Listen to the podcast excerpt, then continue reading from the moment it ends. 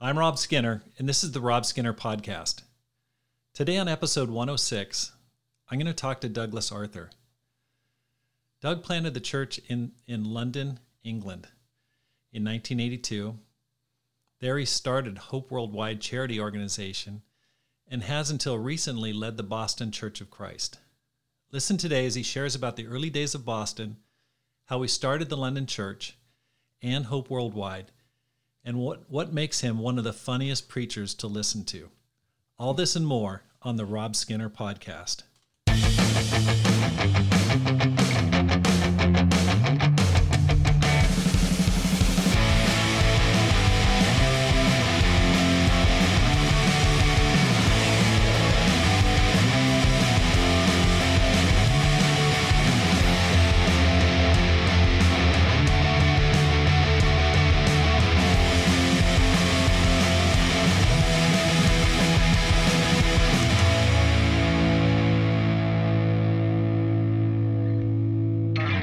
Welcome back to the Rob Skinner podcast.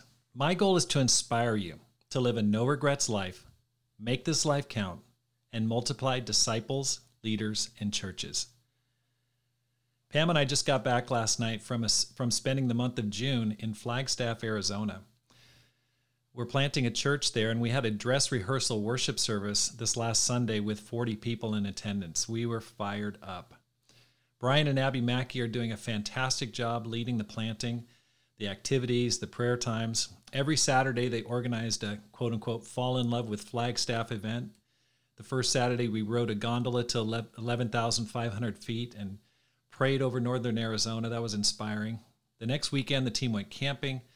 And last Saturday, the team had lunch in Sedona and prayed over that city. Pam and I were so happy to meet and invite a young couple that's come, come out to church twice and is now studying the Bible. We're just grateful to God to see Him work in answer to our prayers. Please keep the mission team in your prayers. Contact me if you'd like to join, and please come to the official first service on September 12th. Today, I'm so happy to have Doug Arthur on the program. Doug has done so many things, it's impossible to cover them all. He's a former world sector leader during the 80s and 90s. He's planted and sent out countless churches around the British Commonwealth he originated Hope Worldwide charity organization, and most recently, he led the Boston Church of Christ. Doug, welcome to the program. Thanks, Rob. It's great to be here. It's fantastic to have you on the program. Doug, can you share how you became a Christian?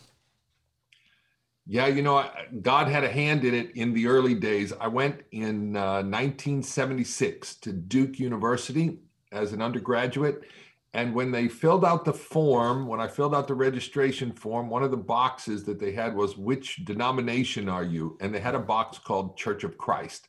And I grew up in the Church of Christ. So I checked the box Church of Christ. Little did I know what impact that little check mark would have because the very semester that I was a freshman, a little church hired a campus minister and he only got one reference. He only had one person to follow up on, and that was me. Now, I was a long way from spiritual, and he chased me around for eight months. But eventually, I turned my heart over to the Lord. So that was the uh, that was the journey in 1976. Wow, Duke, that's the Harvard of the South. It is. okay. Now, did you go there for basketball, Doug? I know you're a basketball no, player. I, I didn't know anything about Duke basketball. I just went there on academics, but I did end up playing some uh, JV basketball for them and uh, playing in front of 5,000 fans in Cameron Indoor Stadium was a, a thrill that I, I, won't soon forget. But I, um, it was fantastic. I bet it was. I bet it was. Now, how did you and Joyce get together? Remarkably, my dad, Bob Gempel, um, came to Boston. We moved from Erie, Pennsylvania to Boston so that he could go to uh, Harvard School of Public Health. And we were part of the Church of Christ. And so we went and we stayed with the minister of this little Lexington Church of Christ. And when we pulled in the driveway, I was 14 years old and there was a 13 year old girl uh, playing foursquare in the driveway. That was Joyce. Oh my God. And I met her when I was in the ninth grade and um, she was in the eighth grade, we're just finishing up. I spent three days here and I went home to Pennsylvania and told my friends, I think I met my wife.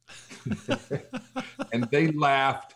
And it took me eight years and four different times she broke up with me, but I always persevered. And then we got married. And this year marks our 40th anniversary. Oh, congratulations. Wow. That that's perseverance. Absolutely. That was perseverance. it was. But she was worth it. Okay. So you went to school at Duke and your your family obviously is was in Boston to to go to right. school. Bob was going to school. What what took you from Duke to Boston? How'd you end up there? You went well. Back. I was I was in Boston in high school, and I went down to Duke to to university. And it was coming back after meeting the campus ministry my freshman year um, that started the ball rolling in 1977, and then again in 1978. Okay. Okay. Now, can you tell me about those early years? I, I, think that's such a, it seems like such a magical time. What was it like to be a part of the Boston Church of Christ in the late 70s? It was, um, it was fun, but but it was uh, extreme. we were we were definitely working hard. I came home as a college student, and I started a devotional in the summer of '78 um, with my parents and and some other people. Joyce came, my sister Kim came, and we started. I we just started sharing. A brother called John Walsh came up from Gainesville, Florida, and we led a Bible study together. It was uh, it was an incredible time. And at the end of the summer, they decided. My dad decided to continue the Bible study on Friday nights, the devotional. And shortly, a few months later, um, Kip McKean interviewed and came. And in 1979, eh, you know, it was a time when campus ministries that had been sent out from Crossroads were into traditional churches of Christ, were baptizing people, but the churches were erupting because there was old, uh, new wine in old wineskins and there were two standards in the same church and it just didn't work out very well. And so lots of people at that time were looking for adventure. I was certainly the campus ministry that i was involved in at duke um, was dissolved shortly thereafter there were lots of people flooding to boston to be trained and to go on adventures and there were people being baptized uh, all the time mm. but it all happened in a tiny little church of christ called the lexington church of christ which was the church that um, myself and Joyce and our families grew up in. And um, it was just amazing to see how God moved in incredible ways. Now, did you have a hand in bringing Kip McKean to, to Boston? Yeah. Um, it was, we reached out to him because uh, uh, we, my campus minister was a guy named Steve Pipkin. He came up and he spoke. And, you know, the little Lexington church that I grew up in was about to close, but they decided, hey, let's take let's take a chance. And so they um, we reached out. Uh, I worked with the leadership group at that time, the elders, and we reached out because we'd heard that Kip had an interest in coming to Boston, and he came in the spring and interviewed, and then decided to come. Uh, he came the last day of May of 1979, and then various ones of us from North Carolina and other places came in that summer that summer was when um, my wife Joyce got baptized. Lot, lots of great things happened. Uh, it it was a really exciting time. Wow. Now, let me just ask you this because I, I was baptized in 86. I mean, it was a crazy time, fun time, just like you said, so exciting, so much happening. Do you think that atmosphere can be replicated? Or was it just a product of the times? Was it just the the zeitgeist? What do you, what do you, how would you explain it? In, well, it's sort of, it's funny because we had a very narrow focus at that time. I remember at that time when Kip came in June, he, he was 20, he turned 25 and he preached a sermon entitled Turning a Quarter Century. And I thought, wow, that's a profound way to talk about your 25th birthday. but we were so young that no one had any responsibilities. We all, everybody could pack up all their possessions, three or four people in one car. I mean, there was, there wasn't anything to do. I remember when my dad, Bob Gempel, was appointed an elder and he was 38 years old. Oh he was 38. And I thought, he's near death, you know, he's so far. and and in the earliest days, our fellowship was restricted to very young people, campus students, singles. I, I had a conversation with a brother a few years ago who I brought from Australia to London. The London church was about eight, six years old, seven years old. We had 1,000 members. Wow.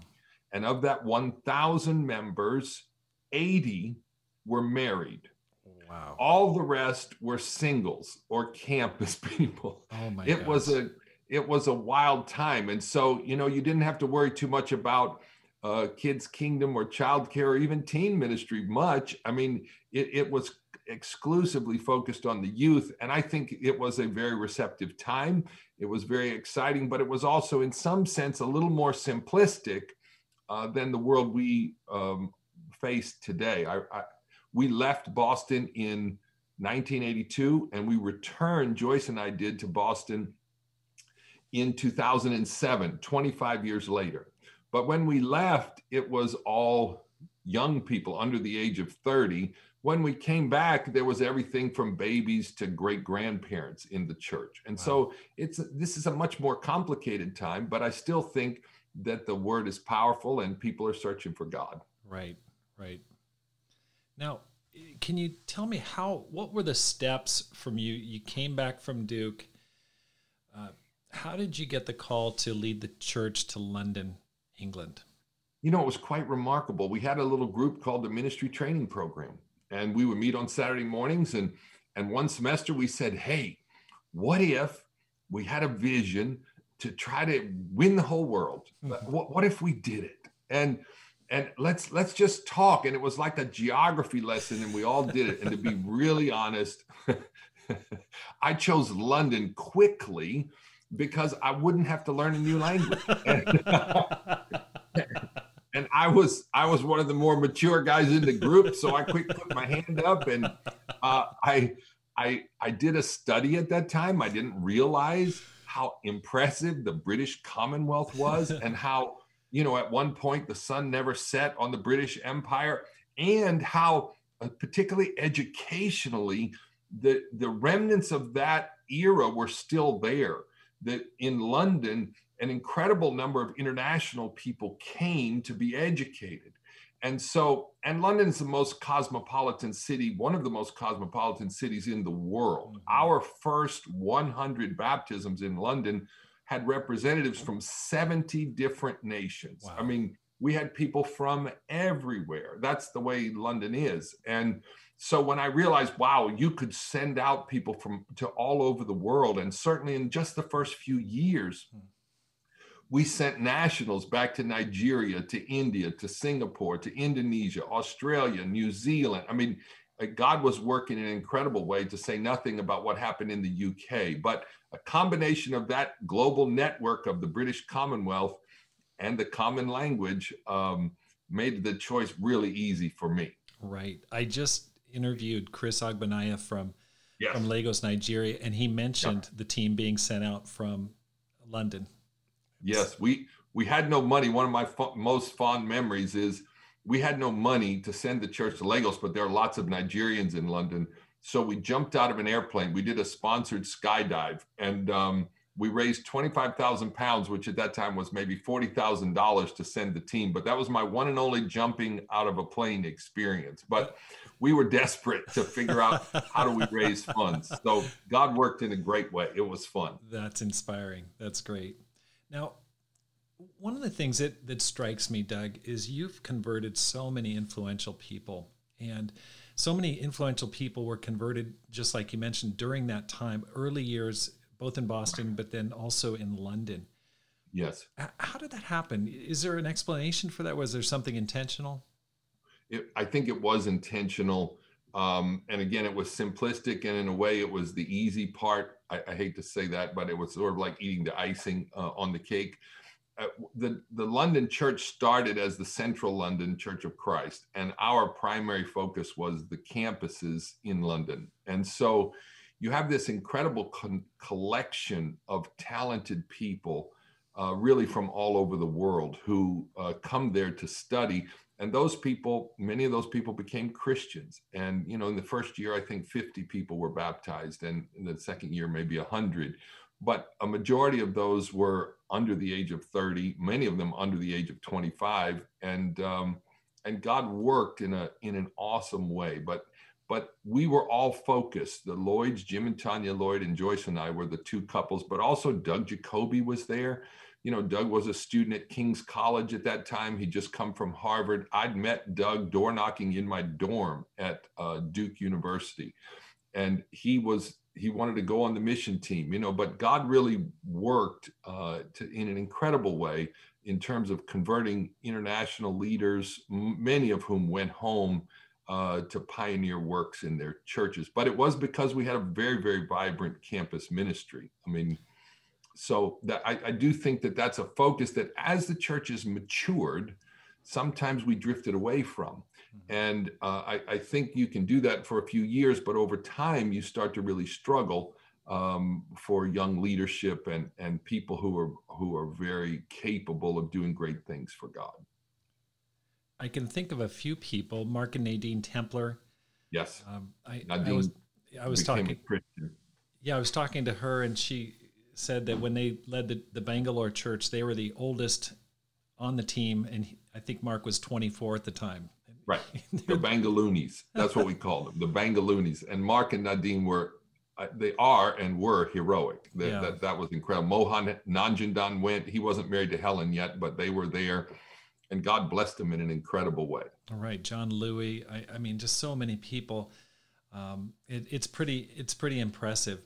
Now, let's talk about another thing that happened during during that time. You came up with the idea of Hope Worldwide, which is a just a massive charity organization that literally is worldwide today.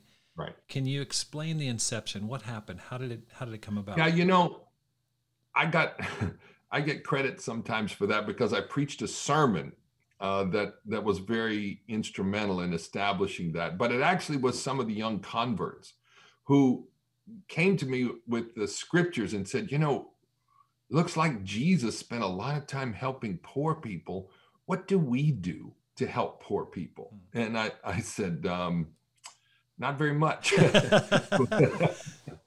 and we studied the scriptures together, and it was so compelling, so obvious, it jumped off the page.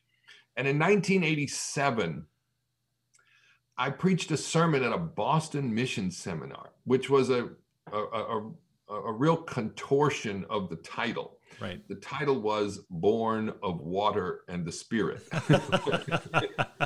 What's that about? Which has nothing to do with the poor, I think. But um, I took the opportunity because I was so excited about what I'd learned uh, in the scriptures.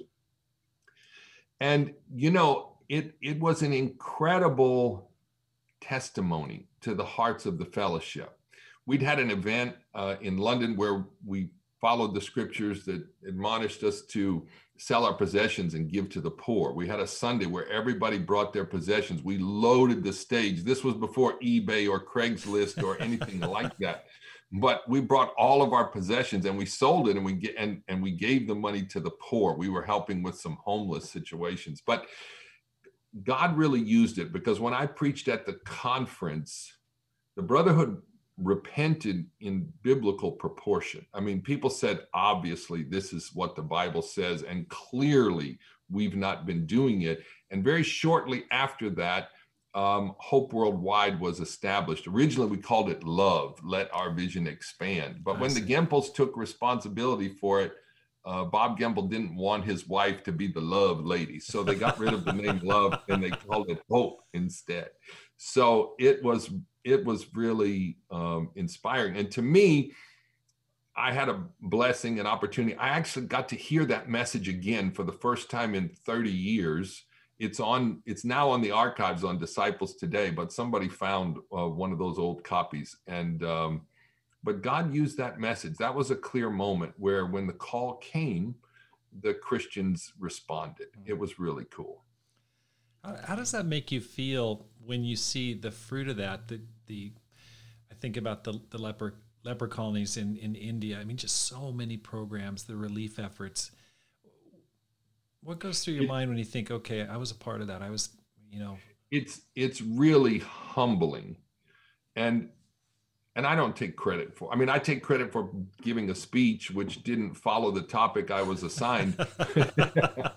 Other than that, and and you know, when I heard the message, I thought, well, that was that was a good that was a good message, but but that's not that hard to do a good message. What what's hard is to accomplish all the things. But you know, a few years ago, I got a chance to go back to the Village of Hope, and I remember the first time I went through that leper colony in New Delhi with some friends and I came home, we prayed, and I just wept. I, I, I thought, gosh, there were a thousand leper families, a thousand families in one leper colony, the largest leper colony in the world.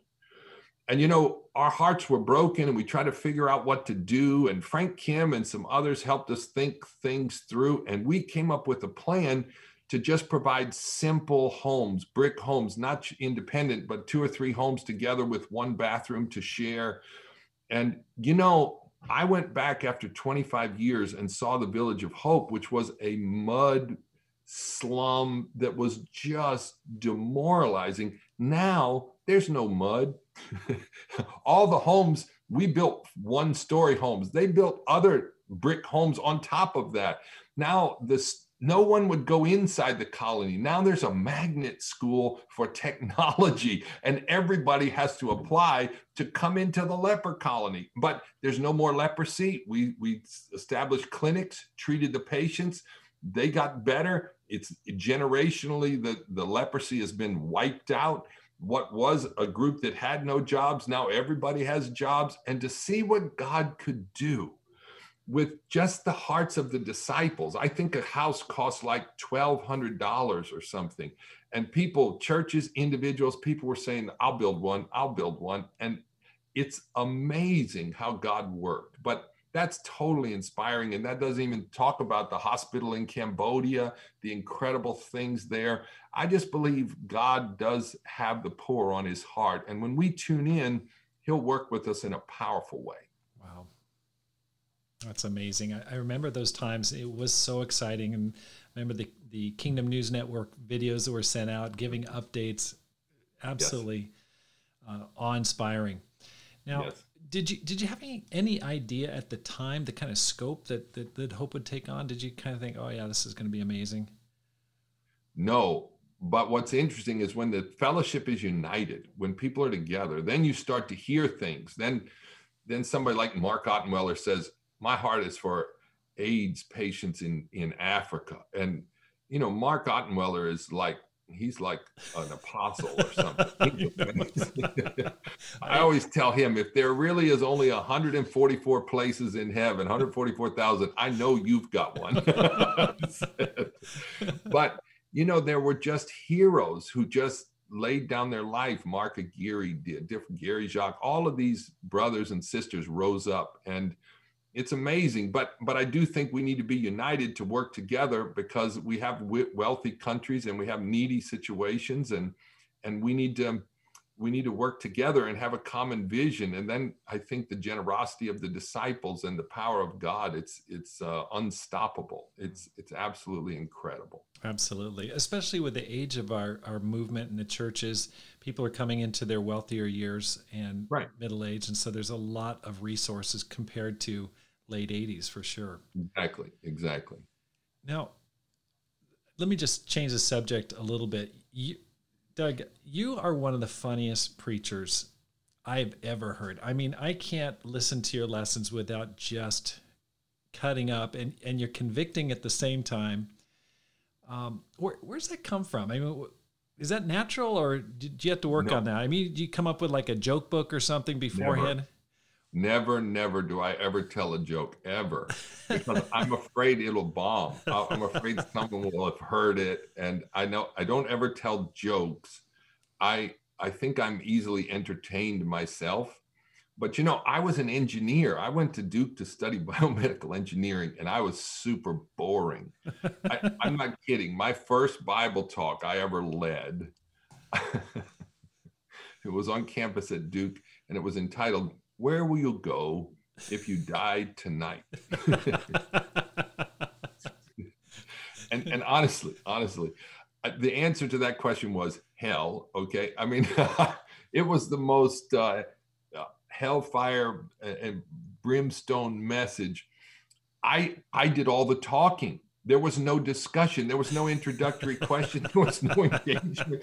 I talked for 20 minutes. It was so heavy, no one spoke. And when I finished, no one moved. They sat there for 10 minutes without talking because it was so oppressive. It was horrible. One of the worst of all time. That was my first Bible talk. My first sermon I was an engineer. I presented it like an engineer. It was dry, it was dull. I was up there and I could tell I'd completely lost the audience. My mother was in the audience. And you know how, if you do a really good job, then people come up and hug you and say, Great job. And that was terrific. And this really meant a lot to me. No one spoke to me after this message.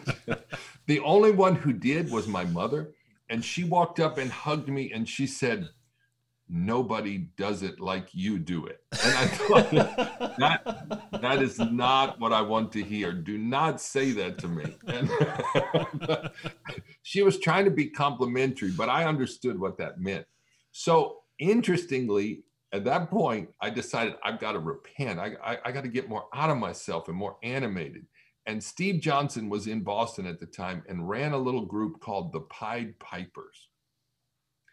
And it was a little children's theater group that had no costume, no props or anything. You had to just make it up and you had to entertain two year olds and three year olds. And so I joined that group with him as the director, which, you know, I was sort of the athlete basketball player. I didn't like this artsy stuff, right. but but I needed it. And and Steve was merciless as the director, and I became the big bad wolf. And I learned to be more expressive and get out of myself.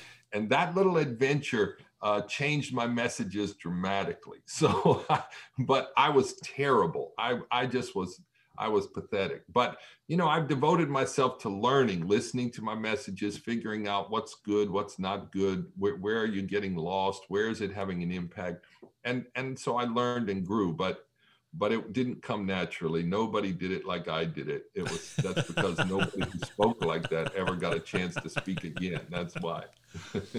what, what would you say to, to someone who's who who is working on their preaching? Maybe they come from that kind of a background or very introverted, but they they they feel like they've got a message inside.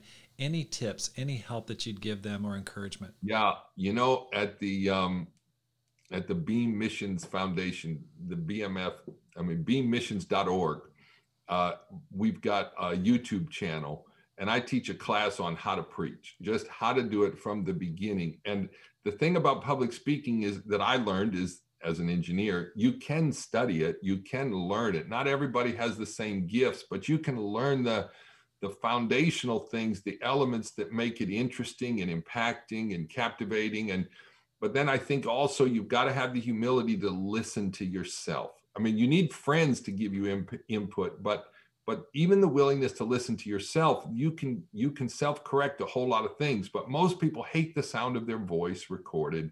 They don't like how they look, and so they avoid it. Right. But everybody else has to watch you.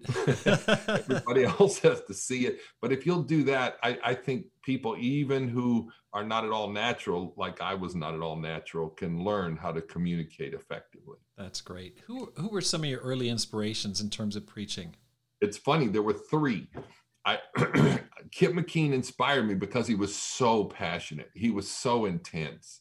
I remember one time at a Midwest seminar, he screamed. He was preaching with incredible intensity, and he and he said, "And the humble will be exhausted."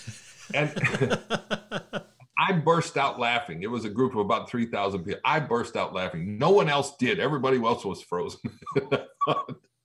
but his intensity, his passion. I was Mr. Laid Back, Mr. Chill, and I, so his passion was an upward call to me.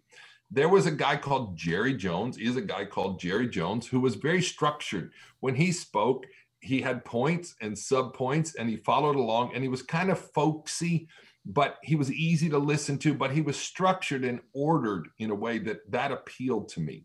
And then there was another guy who was a preacher in the church of christ and he's since passed away but his name was richard rogers.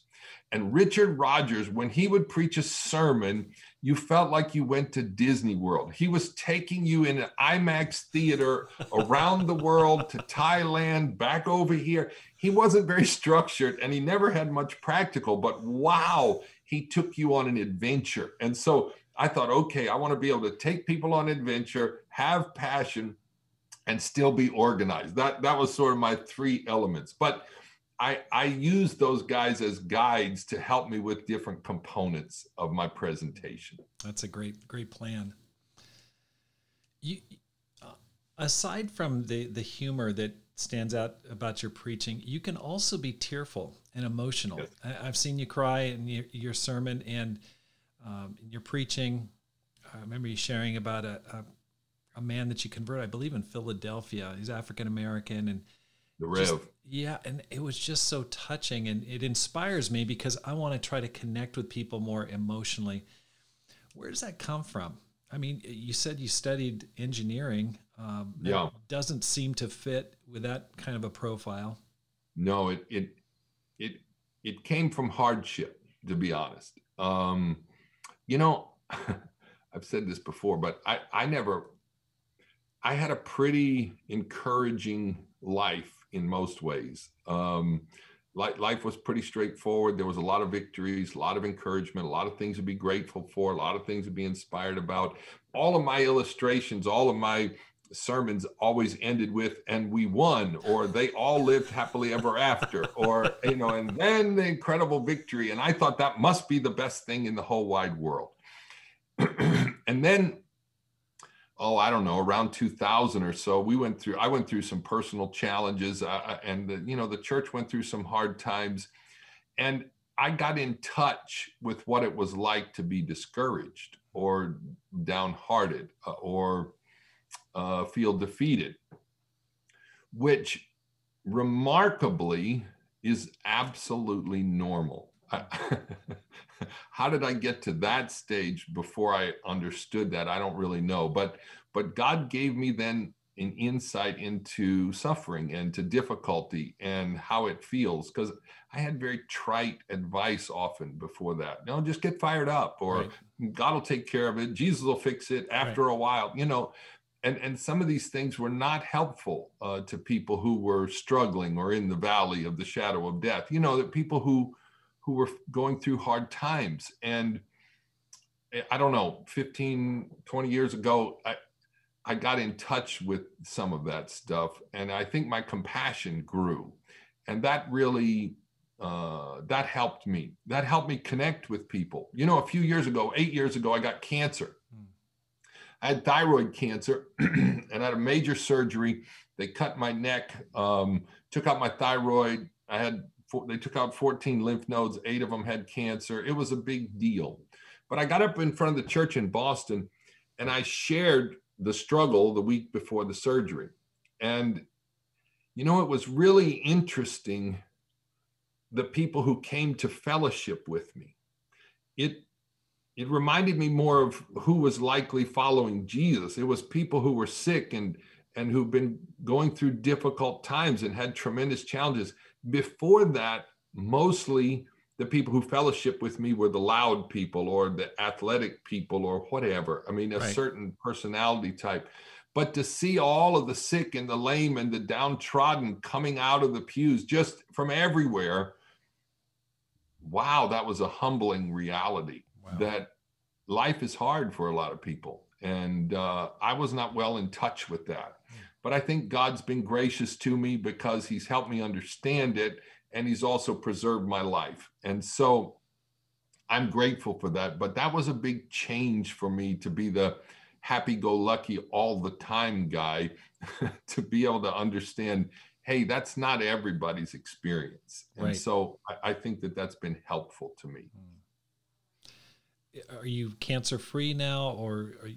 I'm not cancer free. They got 99% of it, and it's growing slowly. So that's good. And you know, at this point, you ask, is this going to be the thing to get me? Probably not.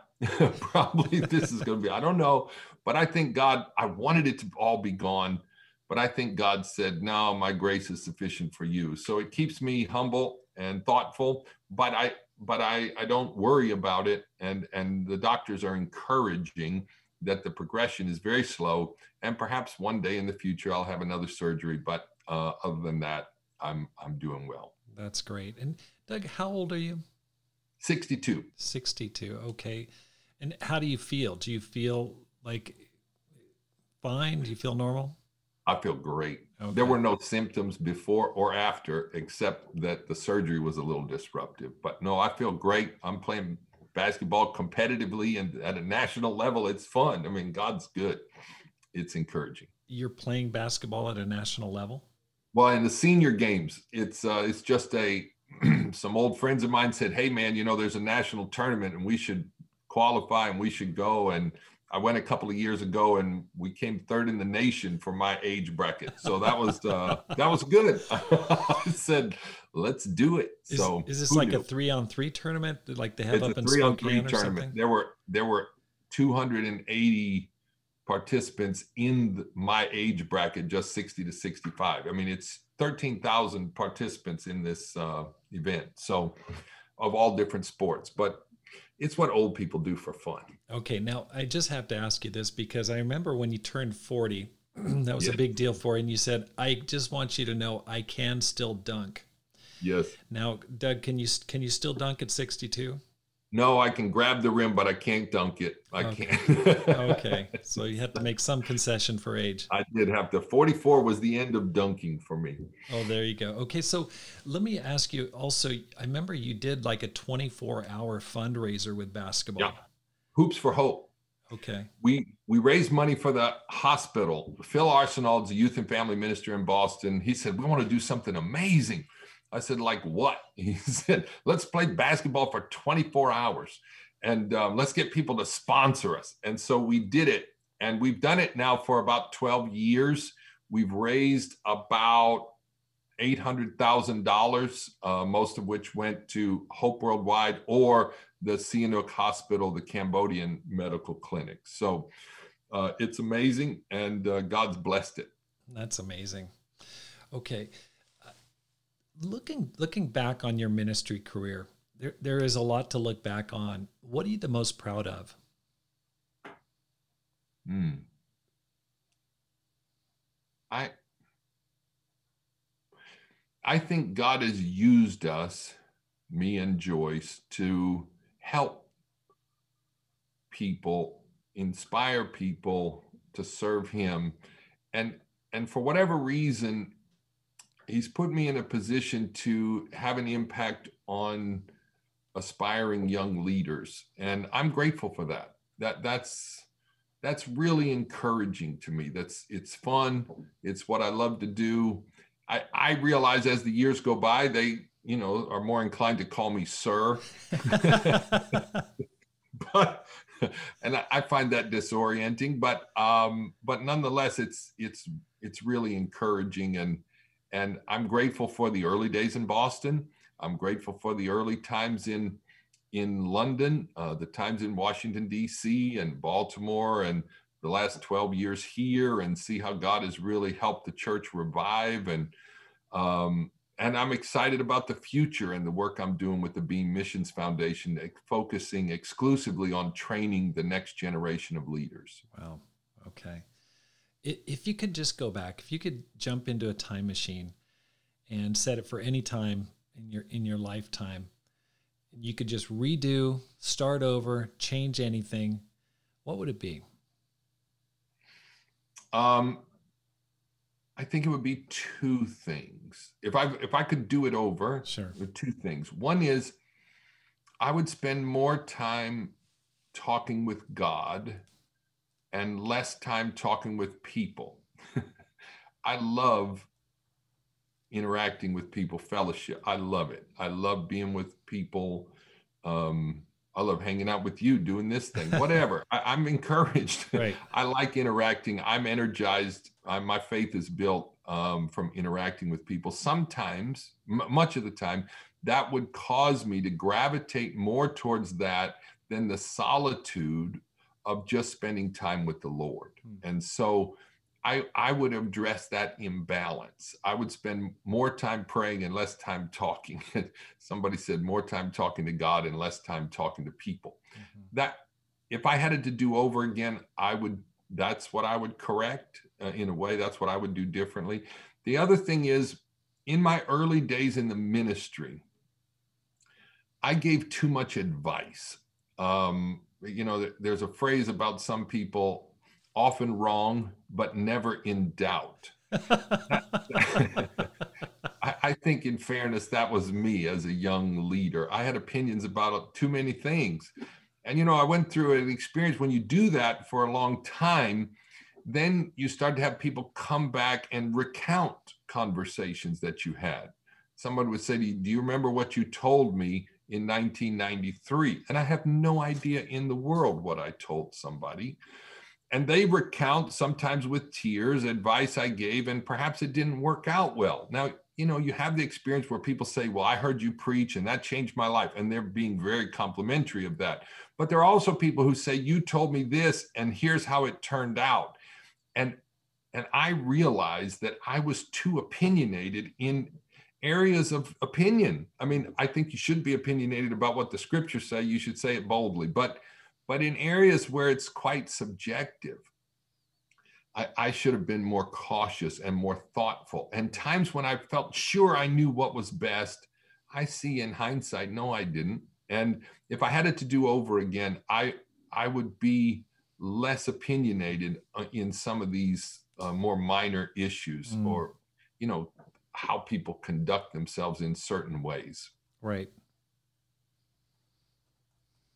but I got to a place where when someone said, "Do you remember what you told me?" my heart would sink. Oh, I know. I've had those kind of conversations. Oh boy. No, I don't. And I can't remember it. And it, and in their mind, it was a negative turning point in their life. And I think, oh, uh, that wasn't good. Right. I, I, I'm really deeply sorry about that. Right.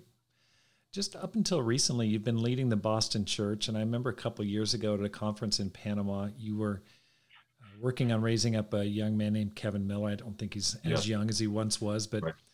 um, t- can you tell me a little bit about that trans- transition? Yeah, you know, Kevin and Melissa um, had led our campus ministry in the Boston church for many years, and then led the downtown ministry, which was a combination of campus singles and marrieds. But Kevin is a um, tremendously inspirational leader. He's full of faith, and he's been very, very focused on raising people up into the ministry, training young leaders, and and through the years, he and Melissa have put literally dozens, maybe coming on forty or more people into the ministry. Um, and a few years ago, and, and I knew for some time that, from my perspective the best person to step into the lead evangelist role would probably be Kevin, and then of course with Melissa, his wife. Um, and a few years ago, uh, it came to my attention uh, by way of, of, some of my close elder friends that I was running in too many directions. I was going, I, I, was working at the ICOC level. I was the chairman of the evangelist service team. I was working on the Hope Advocates team. I was leading the family of churches in New England. I was leading the church in Boston. It was just so many. I was working with the Beam Missions Foundation. So the, the brothers encouraged me to take a time out and to, to, to really think through my priorities and what it is that I needed to focus on. And, you know, God really blessed that time. I'm really grateful for that time. And in coming out, I, I knew I was going to have to cut some things back. But at that point, I decided I want to focus exclusively on training the next generation of leaders. And, you know, then a few months later, a little, a little more than a year later, Kevin and Melissa were selected by the elders to lead the congregation. And they are doing an excellent, excellent job. And they've stepped in I think it's been a breath of fresh air. Kevin is 17 years younger than me, so it was a generational passing of the torch. He and Melissa have a group of young people, and even more young people are being attracted and coming and training and getting ready for incredible things in the future. They've focused a lot on the campus downtown, and now we have a lot of emphasis on just converting and raising up people and having Boston be the kind of training center that it was perhaps much earlier. And uh, Kevin and Melissa have really stepped up and are doing a great job. And it's it's fun, it's gratifying, you know. And I watch him and I realize it's his first year doing it, and he has that sort of enthusiasm of your. This is my first time, and I thought, you know, this would have been like my 14th year uh, doing it. Right. right. And and I see the passion that he brings and the intensity and it's just refreshing. It's so encouraging. Mm. And so I'm I'm thrilled for them. I'm thrilled for the Boston Church. I'm thrilled for the young leaders who are aspiring to do things and um, and the seasoned veterans like myself, which are hundreds of members of the Boston Church, they love this. They love to see passing the torch from generation to generation. Yeah. I, I know that some great people have gone to Boston recently, and it seems like it's attracting a lot of great people. Stuart and Ashley Maines, I know Brian and Christine yeah. Campbell, and right. so it's it's very exciting. I, um, yeah, I remember Kevin Miller doing a lesson in 2009 in Boston. Just cut my heart. He's a great preacher and a great example. Yeah. Yeah. Absolutely. So what what are your plans going forward? I mean, you've you've got a lot of a lot of years ahead of you. What you're not ready for the old folks home quite yet. No, I'm ready for the old folks league, but not the old folks home. That's right.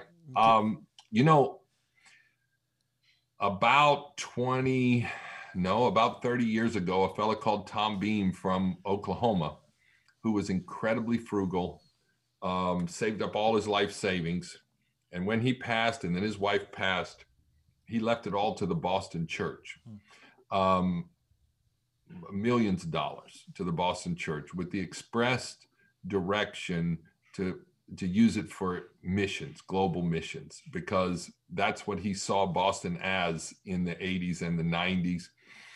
We started when I first came the New England School of Missions, which is a program of training uh, for three years uh, full time, which we got going we started using beam money at the very beginning for a few of those students who were who were training to go to europe. But then we replicated that program uh, the boston one. Then it was bangalore india then australia then nigeria. God has been expanding it. Now there are 12 schools in eight different countries on five continents and they are all training next generation leaders for the full time ministry. And we're helping to fund those programs. This year, um, we started in Johannesburg, South Africa, but also in uh, San Antonio, Texas. We, next year, we hope, by the grace of God, to see uh, possibly another opportunity, perhaps in the Caribbean.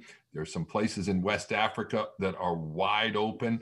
God has helped us establish a program in Moscow, in Manila, in Bangalore. We're going to we're going to split. You had Dinesh and Caroline George on the program. They're going to devote themselves full time to training next generation. Chris and Relia Ogbenaya are going to devote themselves full time to training next generation.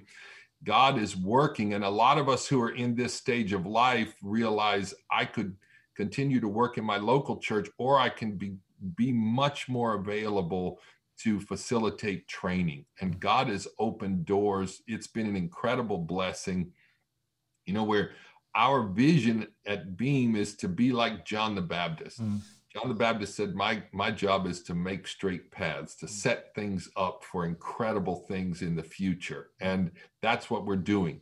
You know, just a few months ago, we uh, developed the idea with uh, Camp Hope for Kids, a program called Chance of a Lifetime. And we realized that for a lot of young people, they don't see a path to be involved in international missions. And so we put together a program which is so inspiring.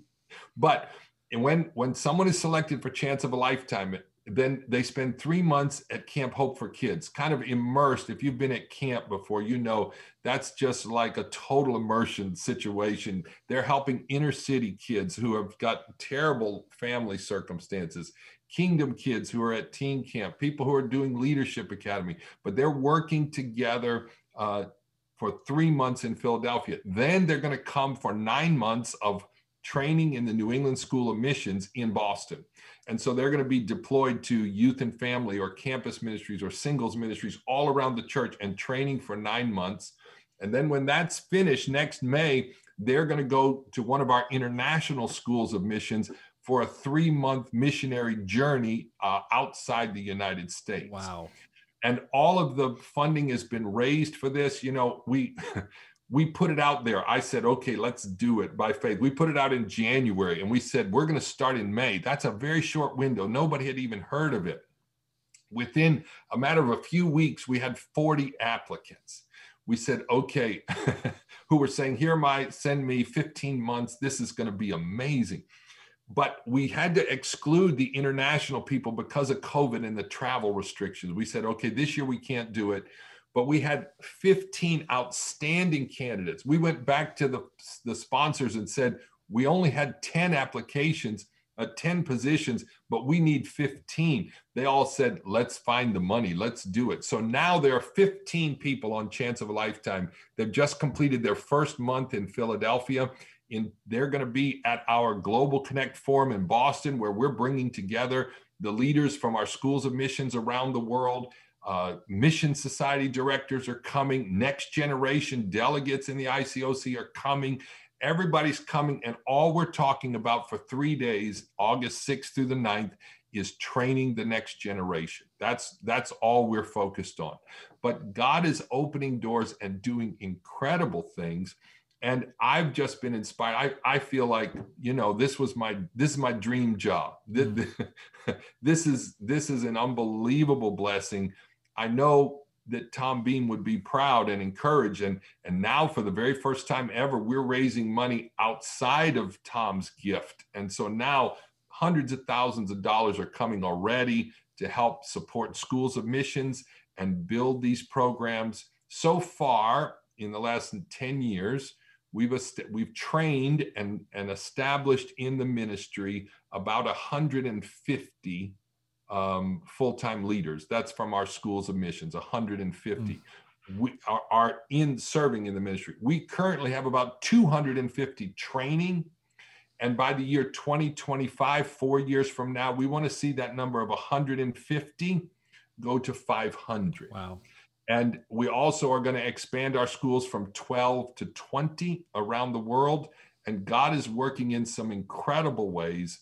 Our, our event in our, the, the BMF uh, Global Connect Forum in Boston is entitled The Young Will See Visions, the Old Will Dream Dreams. Mm-hmm. And that's that we're bringing together the young and the old and and we're going to make clear clean paths for them level paths and god's going to bless it. But we're we're thrilled about it. And um, we're excited about chance of a lifetime. It's going to be an annual thing. There'll be another round next year and these scholarships, these 15 scholarships are funded that you don't have to raise your own money when they're accepted. They, they get to go and they get a small stipend. You're going to be poor. It's kind of like joining the Peace Corps.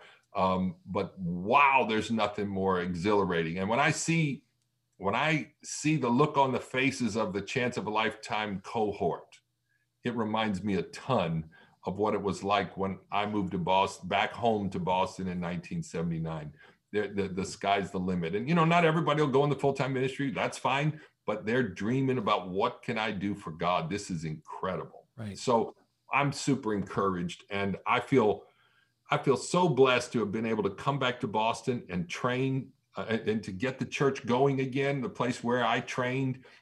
but then after 14 years of leading that, well, 13 years of leading that, to be able to stay here in Boston and focus my attention on the Beam Missions Foundation. It's been incredible. And if any of your listeners want to know, it's beam, B E A M, missions.org. You can see all the schools, you can see the directors, you can see the students, you can see Chance of a Lifetime, you can see what God's doing all over the world. if someone wanted to participate in the chance of a lifetime, do they have to? Do they have to come from a disadvantaged background? Who's that? Who's eligible? Oh no, no, no, no, no. Any anybody can do it, and they it, it's it's it's they're going we're going to provide opportunities from leaders. At this point we have leaders from all across the country many of whom just graduated college. They mm-hmm. read this in january and they graduated in may. A couple have actually taken a year off of their college and a couple had graduated previously. But for many it was what they did the, the 15 months after they finished school but it's a it's going to be an annual program where people get a chance to really help the poor, work in a school of missions, and go overseas to see what God calls them to do. Are you involved with what Sean Wooten is doing with Revive EE Eastern Europe? Yes, yes. I'm I'm helping Sean on his recruiting as well. And some of our chance of a lifetime people are going to go on to Revive EE uh, for their next adventure, their next missionary journey. But Sean and I are talking in contact weekly and uh, working together. He and Lena are doing an incredible thing with the chance with, with the Revive EE, and that you know the idea that they put that team together. They had all of these criteria, and it's got to be yes, yes, yes, yes. It was all yes. They decided to sell all their stuff and go, and then COVID hit even harder, and everything closed down. But you know, all but two of the people who finished that year signed up to go another year. I know it. I, I said, Sean, are they discouraged? They they were in Odessa, Ukraine, where 90% of the people could not speak English.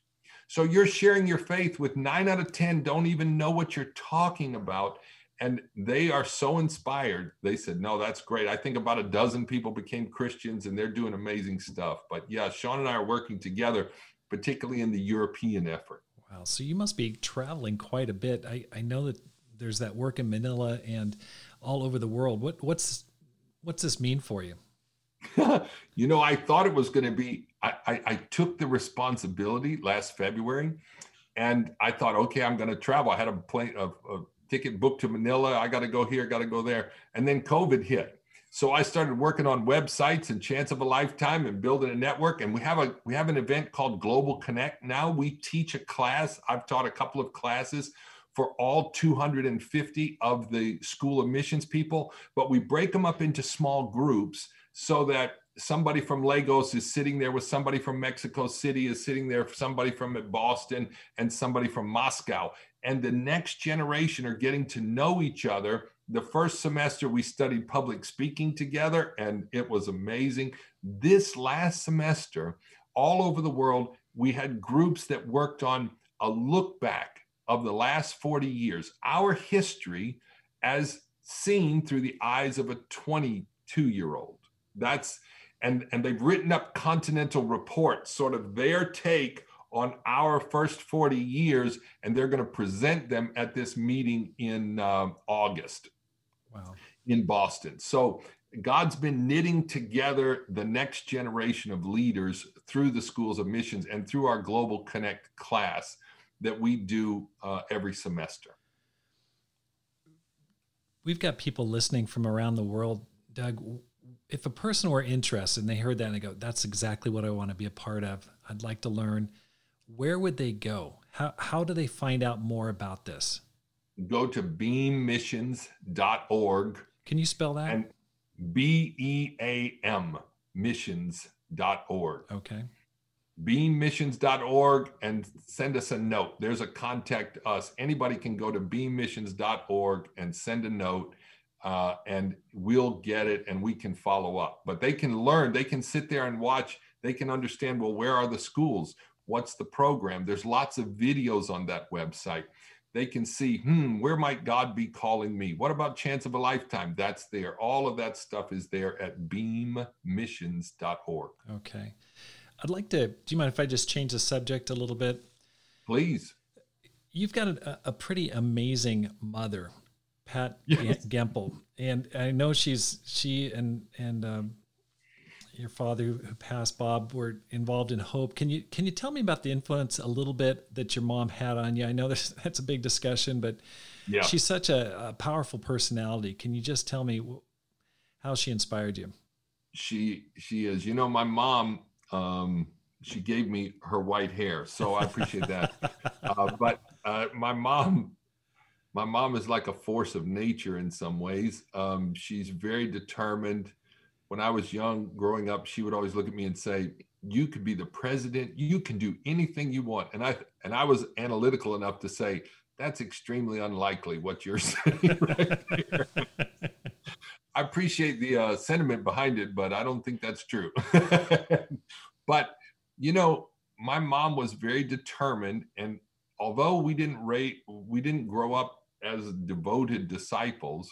She had a faith in God that was always a foundation. My parents got divorced when I was about 10 years old.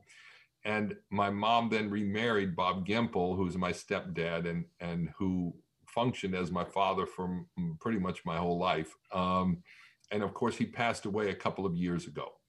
Um, but she was tremendously faithful, and she she was strong-willed. I remember when I came home in '79, she was getting her MBA at Northeastern, and she was on the executive track at Arthur D. Little, a big consulting firm in Cambridge. And I, we were studying the Bible. We had devotionals, and I challenged her. I said, "Listen, you need to seek first the kingdom. She said, Well, I'm so busy. I've got my MBA I'm taking while I'm working. I said, Okay, but here's the question You're going to graduate. She graduated number one in her class. You're going to graduate in a few months. When you graduate, will you put as much time into your spiritual life as you put into your, your professional life with your MBA? and I'll never forget she was quiet, which doesn't happen that much. she, said, she said, I know what the answer is supposed to be. and she thought about it and then she came back and said, Yep, that's what I'm going to do. And, you know, not only did she put in her secondary responsibility, ultimately, she and my dad quit their jobs and went to serve the kingdom and started Hope Worldwide and took it to unbelievable heights. And and she's still working. She's working behind the scenes at Camp Hope for Kids, raising money and getting volunteers and getting people. She's very, very determined. And I feel blessed. You know, it's it's challenging to have such a strong-willed mom. I mean, there, oh, she'll definitely speak the truth to you. But I, I feel really encouraged um, that she's my mom and I got a chance to uh, be influenced by her. Right, right. Very impressive person Well, it's been great to have this time together. What what final words, what advice would you give to someone, Doug, who wants to make this life count? Yeah.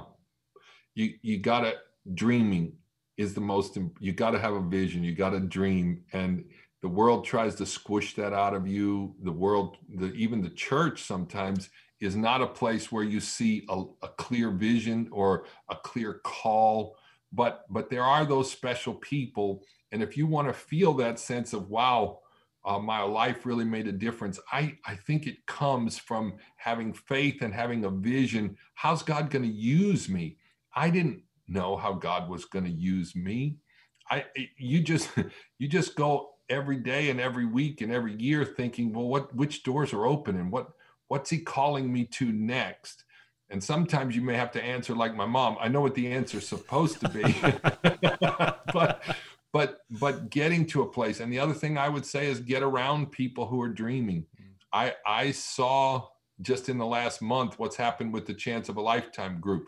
The reason we put together schools of missions is because lots of people may get trained in one place or another but if you don't have a cohort if you don't have a group of people right. peers who are dreaming like you and and aspiring and and know how you feel and can call you higher and lift you up and and also humble you sometimes it's not nearly the same mm. and i i feel like getting yourself in an environment whether it's chance of a lifetime or a school of missions or some other church situation where you say wow this feels invigorating i feel blessed this is awesome that's really uh, what we ought to aim for and my encouragement would be, would be don't settle till you get there that's Don't great. settle until you get to a place where you feel this is an environment that's stretching my faith. I love your optimism and your faithfulness towards the future. You're 62. Any words for those in your own age, you know, middle age and beyond, that you would give to a person who's like, okay, are my best years over? Run through the tape. the weird thing as you get older, you think, well, maybe this, you know, and like you forget a name or something, you think that's because I'm old. Then you see a young person forget, okay, that's fine, we're fine. I, I, I think I, I want to push through. One of the craziest conversations I had with my mom about five years ago, she was working so hard on Camp Hope for Kids. And I said, you know, you retired several years ago. You, you can you can lighten up a little bit. And she said, I just don't want my life to be wasted. Wow. And I said, do you not think you've built up any equity or anything over 77 years? And she said, well, I just, I just want to have an impact. And, and she wants to run through the tape. Mm. She wants to make it all the way through. And to me, I think I don't, I want to, I want to be encouraged. Yes, I enjoy my grandkids tremendously. There are certain blessings at this stage of life, which are awesome but I think to still have that vision, hey, let's still do some good. And and you know, there was an old song, I'm not as good as I once was, but I'm as good once as I ever was. I mean, this idea that, hey, let me let me find some dreamers that are my age and let's do something. Right. We we may not be able to to move to Odessa, Ukraine, but we could fund somebody who could do that. Right. We we can mentor somebody who's dreaming about doing great things for God. There's things that we can do, and I I just feel when you get into that more mature phase, to have the sense of okay, I can't do everything, but there are some things I can do, and I want to get around people who call me higher, who are dreaming dreams about what they're going to do. I met with Jeff Arias two days ago. He's he's retired. They sold their business He's moving to Madrid, Spain, just to help the church, just because he wants to. Wow. And and the church has gone through some bumps, but he said, "Hey, we're moving there." He doesn't even speak Spanish. He's moving there because he wants to help the church in Madrid. And I thought that's that's awesome. That's the heart. I love stories like that. Well, Doug, thank you so much for joining me today. I really appreciate it. Well, it's a blessing to be with you, Rob. Thanks for all you do, and thanks for your heart to build. Just no nonsense, save souls and build the kingdom. I love that about you. It's very inspiring. Thank you. And I want to thank you for listening to the Rob Skinner podcast. I'm excited about something to invite you to, and that is the Climb Small Church Leadership Conference coming up in Dallas in December of this year. If you're leading in a small church, a small ministry, or a small group, you don't want to miss this event. And here's how you're going to benefit inspirational speakers, practical instruction. Each day, is going to have a theme to help you and your ministry grow. Every class will give you the tools to revive your spirit and grow your ministry. The materials are specifically focused to help you and your ministry. For example, on Friday, the program is dedicated to helping you as a leader revive, refresh, and restore the joy of your salvation. We're customizing a program to make 2022 your best year ever spiritually. Secondly, ministry growth and planning. The Saturday program will help you come up with a complete plan, a program, and curriculum for your ministry in 2022. You'll leave the, confident, the conference with confidence that you have in your hands the material and the support you need to make 2022 your ministry's best year so far. Finally, just massive encouragement. You're going to spend three days together with disciples, just like Doug mentioned, a cohort of people who are climbing the quote unquote same mountain as you. You'll make friends, you'll laugh, and you'll learn every single day. That's December 2nd through 5th, 2021 in Dallas, Texas. You can find out more at robskinner.com. You can register, it's $150. It's going to be an amazing time. Go to robskinner.com and you'll find the information right there. If you're enjoying this podcast, hit the subscribe button and let your friends know about it and how to find it. Because my goal is to inspire you to make this life count, live a no regrets life, and multiply disciples, leaders, and churches. Have a great day and make this life count.